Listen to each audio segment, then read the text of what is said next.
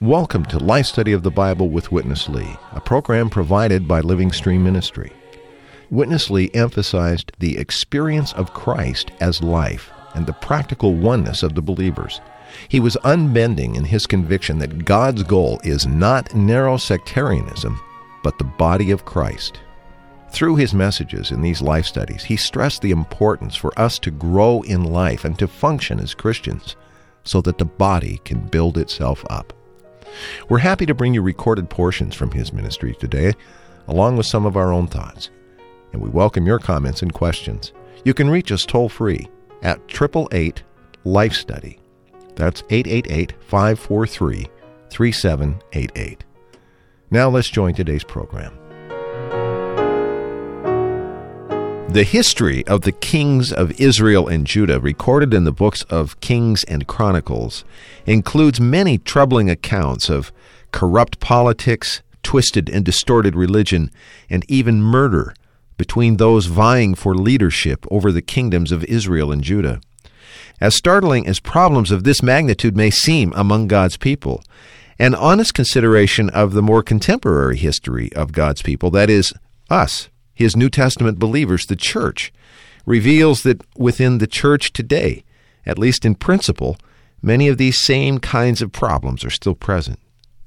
But what's most critical for us today is to realize that whether we're talking about that ancient history between the kings of Israel and Judah or leadership among those in the church today, the root cause of many of these things is the same, and that is the ease with which God's people accept and tolerate division. Bob Danker has joined us. Uh, again, Bob, it seems when we come to almost any chapter here in Kings now, it's a sober word, isn't it?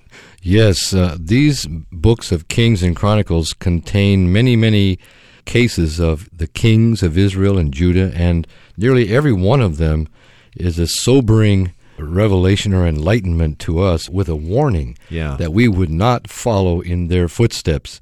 And uh, this matter of division, which you mentioned, we just cannot uh, overestimate how much damage division has caused to God's people over now many centuries. We see it in the Old Testament time and time again among the people of Israel. Yeah. And then in the New Testament, the history of the church is a history of division. And we really need the Lord's mercy. Our feeling toward division would match His. Uh, of course, He really doesn't have any tolerance for this matter of division. That's a very good point. As you were speaking, I was considering how many pulpits this coming uh, Lord's Day morning will be occupied by ministers and preachers and pastors, well intentioned, who love their flock and doing their best uh, before the Lord to care for them. And they will touch all manners of sins of the flesh that uh, God's people need to be alerted to and on guard and watching.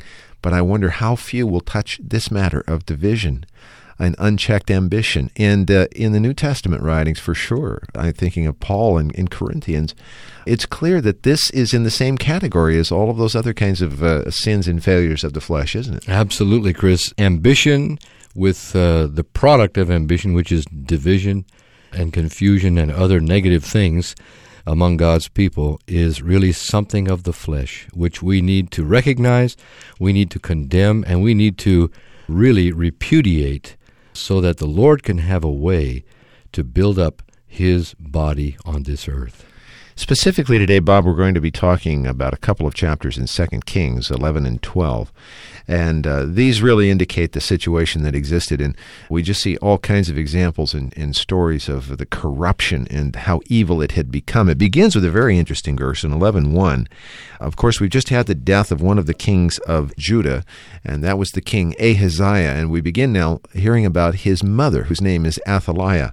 Verse 1, it says, Now when Athaliah, the mother of Ahaziah, saw that her son was dead, she rose up and destroyed all the royal seed. What possible motive might we have here, Bob? Well, I think it's pretty clear, Chris. Athaliah was an ambitious woman. She intended, and she did, usurp the throne of Judah. Actually, one of the royal seed, one of the sons, yeah. uh, should have been the next in line after his father. But here Athaliah rose up, killed the royal seed, except for one. We realize uh, he was preserved, he was spared. He was one year old, I think, at Yeah. that time. And then she usurped the throne. And I think the motive is f- fairly clear, and that is just ambition to rise up, to be above others, to have a position that really was not given to her by Yeah. God. So for a number of years, she actually then did rule over the house of Judah.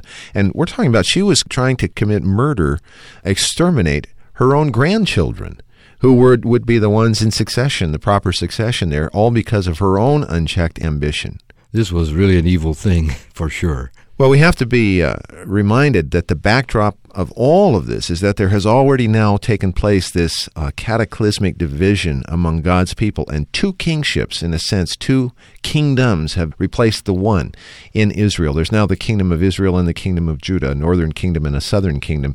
And so, against this now violation of the principle of the oneness of God's people, we see all of these evils just come flowing forth in just a torrent of compounding evil, don't we? That's right. This great evil that came in among God's people, Israel, was the evil of division. And that became the root of many, many other kinds of evils. Here we see murder, usurping authority, which was not God given. Right. All kinds of evil came out of this one evil of division. I think to underscore the point that we want to make today, and that this is not a problem that is uh, confined to the pages of the Old Testament, let's take a New Testament example, and it happens to involve another mother in uh, Matthew chapter 20. Uh, verses 20 and 21, it says, The mother of the sons of Zebedee, who would be the apostles John and James, or the disciples at that time, John and James, came to him, meaning the Lord, with her sons, worshiping and asking something of him. And he said to her, What do you want? And she said to him, Say that these two sons of mine will sit, one on your right and one on your left, in your kingdom. And of course, as we will hear Witness Lee describe today, this was not the only occasion where there was a kind of a seeking after the preferred position among the disciples, was it? That's right. This is quite a, a situation here. Uh, the disciples here just did not understand what God's way to bring in his kingdom and to fulfill his purpose. And they were here seeking something just of their own human interest, their own human ambition. This was a real frustration to the Lord. I think if we open today, Bob, uh, there's a lot of light here uh, in the word we're about to hear today. Let's join Witness Lee. In reading the history of the kings, the main thing you could see is division. Now, we have to ask from where division comes. The only answer is ambition. Division comes out of people's ambition, desiring to be something higher than others, to be the head, the ruler, and the king of the people. Ambition. In the New Testament teaching, the oneness of the body of Christ is very much stressed. Firstly, you know, when the Lord Jesus was on this earth, not too many followed him. According to the four Gospels, the record tells us those followers of Jesus, they all loved the Lord Jesus to the utmost, even before the Spirit came. But they loved the Lord by giving up their country, their home, their relatives to follow the Lord for that many years, three and a half. But in that period of time, the most striking thing among them is their matter. Who is going to be great? They stress for the greatness. Even one day, a mother who was a relative in the flesh to the Lord Jesus brought her two sons to ask the Lord, Lord, when you get the kingdom, please put my two sons, one on your right and the other on your left. Even until the last trip the Lord took to go to Jerusalem. the Lord Jesus told them, now I'm going to Jerusalem. I will be crucified at least two or three times. The Lord told them he was going to die. They did love the Lord. We all would believe when they heard such a bad news, they would lose their heart in every way. But rather, they didn't pay attention there. Yet, they were quarreling on the way. Who is going to be great? Uh, Bob, a couple things here maybe you could touch. I remember recently doing a kind of a Bible study. I went back and looked up all these references where the Lord, on those final days when he was coming down from the Mount of Transfiguration, taking the opportunity to mention to his disciples clearly what was about to come to him in Jerusalem. That is, of course, he was prophesying of his uh, crucifixion. And there's no evidence that they had any awareness of it.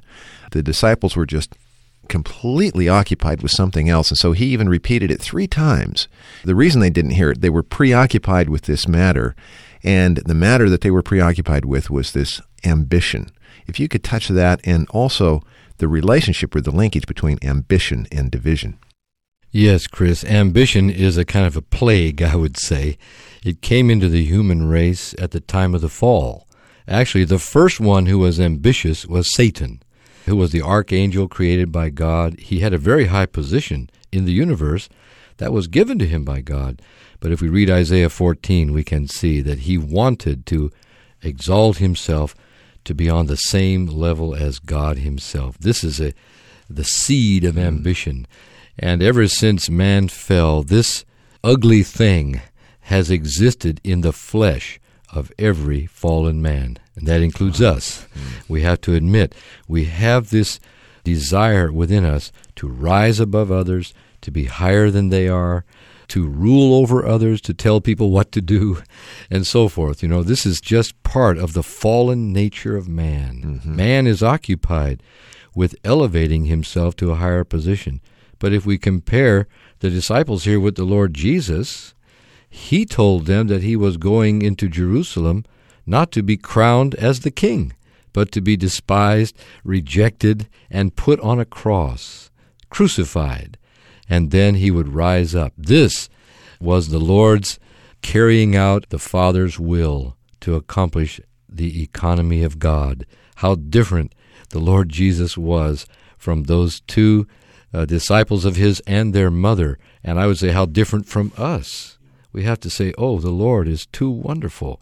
He is uh, in another category from all the rest of the human race. This is why we need to love Him and embrace Him, because uh, He is the unique one in the universe who is one with God and does the will of God and doesn't care for himself or his own interests. So, on the one hand, He is uh, pointing out to them all of this time that he is not going to assume a lofty position, but he actually was going to suffer and to be at the bottom and not make himself on the top is a kind of a pattern to them. They missed it completely until after the Lord, of course, was crucified and resurrected and came back to them. Then, in his final hours, the prayer that he utters uh, in John 17, which we'll get into in this next section, really underscores what he's actually trying to convey, doesn't it? That's right. The Lord prayed for the oneness among all his believers. All right, let's go back to Witness Lee on this important portion. In the last night of the Lord's life on this earth, the Lord gave him a long speaking. That long speaking covers John chapter 14, 15, 16. Then at the end, the Lord gave a concluding prayer. That is John chapter 17. In that prayer, the Lord stressed repeatedly, Father, keep them all in oneness. Keep them all one as you and I weigh the triune God one. The Lord stressed to the uttermost because the Lord prayed based upon the fact that one day these, my disciples, will have our life in them. And they will call you the Father. They will have your name known by them. And then they will realize that what the Lord Jesus spoke to them were truths. And the truths will be reminded to them by the Spirit.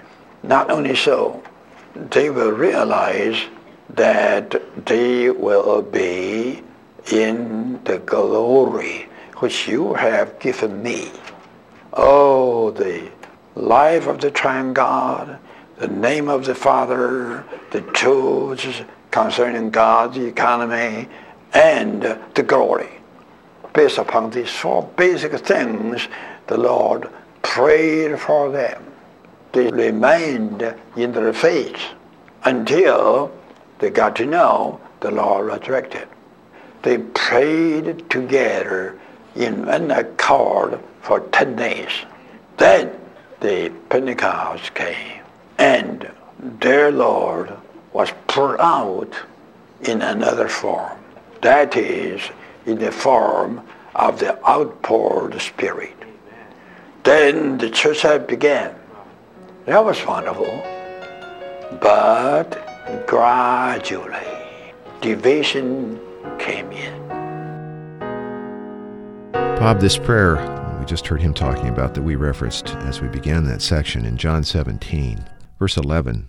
Holy Father, keep them in your name, which you have given to me, that they may be one, even as we are. Uh, if you go to verse 22, and the glory which you have given me, I have given to them, that they may be one, even as we are.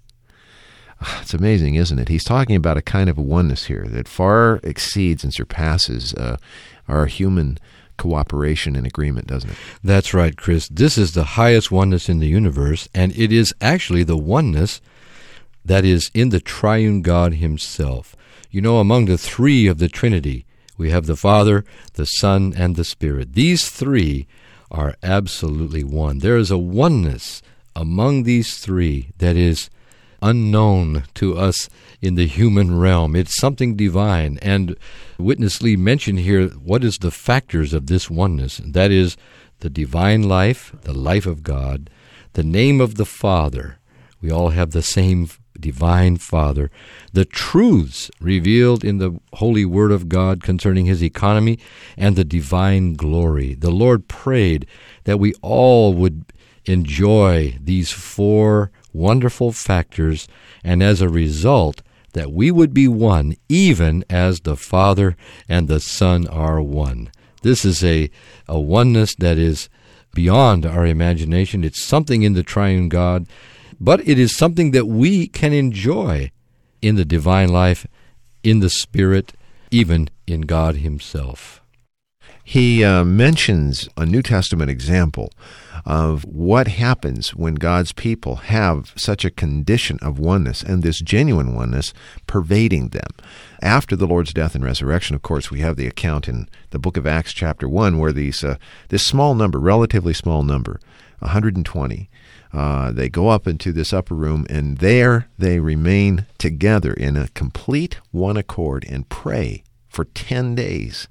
And of course, what happens is the outpouring of the Holy Spirit as a result. Um, but uh, this condition didn't last that long, did it? No, it didn't. Uh, it was a wonderful uh, situation there in Acts chapter 1. But as we read on in the New Testament, we find out that the situation of oneness and one accord didn't last that long. Eventually, some divisions, again caused by ambitions, came into the church. Well, let's look at uh, one of the negative examples then that follows this positive example, and that is possibly the first case of ambition leading to division that we see in the New Testament pages. Here's Witness Lee once more. According to the New Testament record, the first division that invaded the church came in through Barnabas when he left Paul because Mark as a cousin of Barnabas joined their first trip. On the way, Mark cannot suffer all the troubles for that kind of trip. and Mark retreated. That was a defeat. Now, on the second trip, Barnabas would still take his cousin. Paul would not agree. Because of that, Barnabas left Paul. There was a division. In serving the Lord, in the body of Christ, your heart must be single, must be pure. Probably there was at least a little portion of Barnabas' ambition. From that time, division became a problem to the apostles. Of course, nearly all of them endeavored to keep the oneness of the body. But divisions rose up. So, Paul wrote his epistle to the church in Ephesus. In chapter 4, he says the believer's behavior, conduct, the first virtue is to keep the oneness of the spirit. Yeah. That is to keep the oneness of the body. Right. In reading the history of the kings, you can see division brought in confusions, brought in murders, brought in the usurping of thrones. These are in the typology, in the fulfillment in the entire Christian world. Nothing but division, confusions, killing, spiritual murder, usurping of thrones. Today's things are the fulfillment of the typology. Bob, the account here in the book of Acts relating uh, to Paul and Barnabas. In chapter 9, it's actually Barnabas that somewhat ushers Paul into the ministry, at least uh, gives a word whereby he's received by all of the other apostles. Uh, and then they're together, we see later on in chapter 13. But by that time, it's Paul who stands up first to speak. But finally, by the time we get to chapter 15, something happens, doesn't it? That's right. Paul and Barnabas had a disagreement over uh, whether to take Mark along with them. And Paul did not want to do this, but Barnabas insisted on it, and eventually Barnabas took Mark and sailed away and left Paul. So there was a division.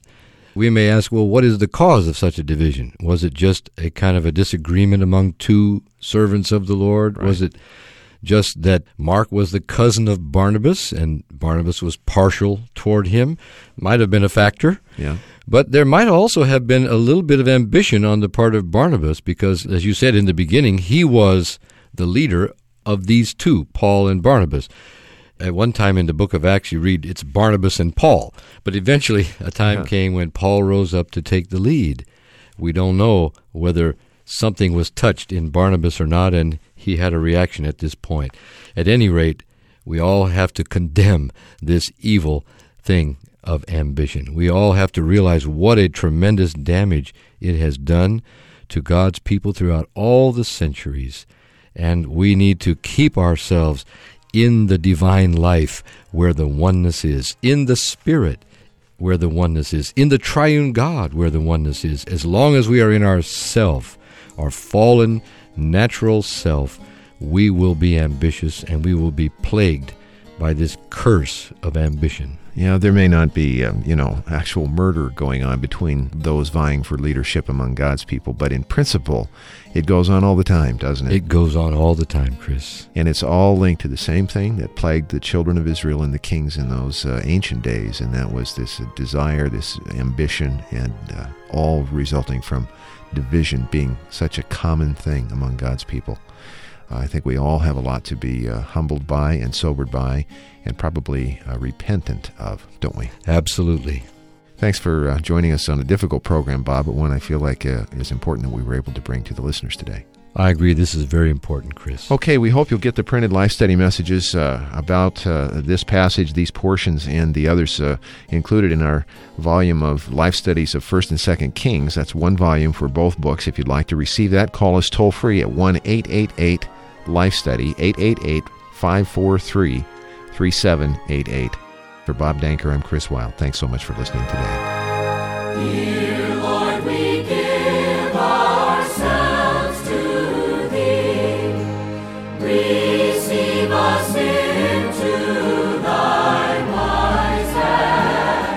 You've been listening to Life Study of the Bible with Witness Lee, produced by Living Stream Ministry. Witness Lee ministered the Word of God for over seven decades. Many consider these life studies as his seminal work, an exhaustive commentary on the entire Bible from the perspective of the believer's enjoyment and experience of God's divine life in Christ through the Spirit. If you'd like to find out more about Witness Lee, these life study messages, or any of the materials provided by Living Stream Ministry, please visit our website, lsm.org. That's lsm.org.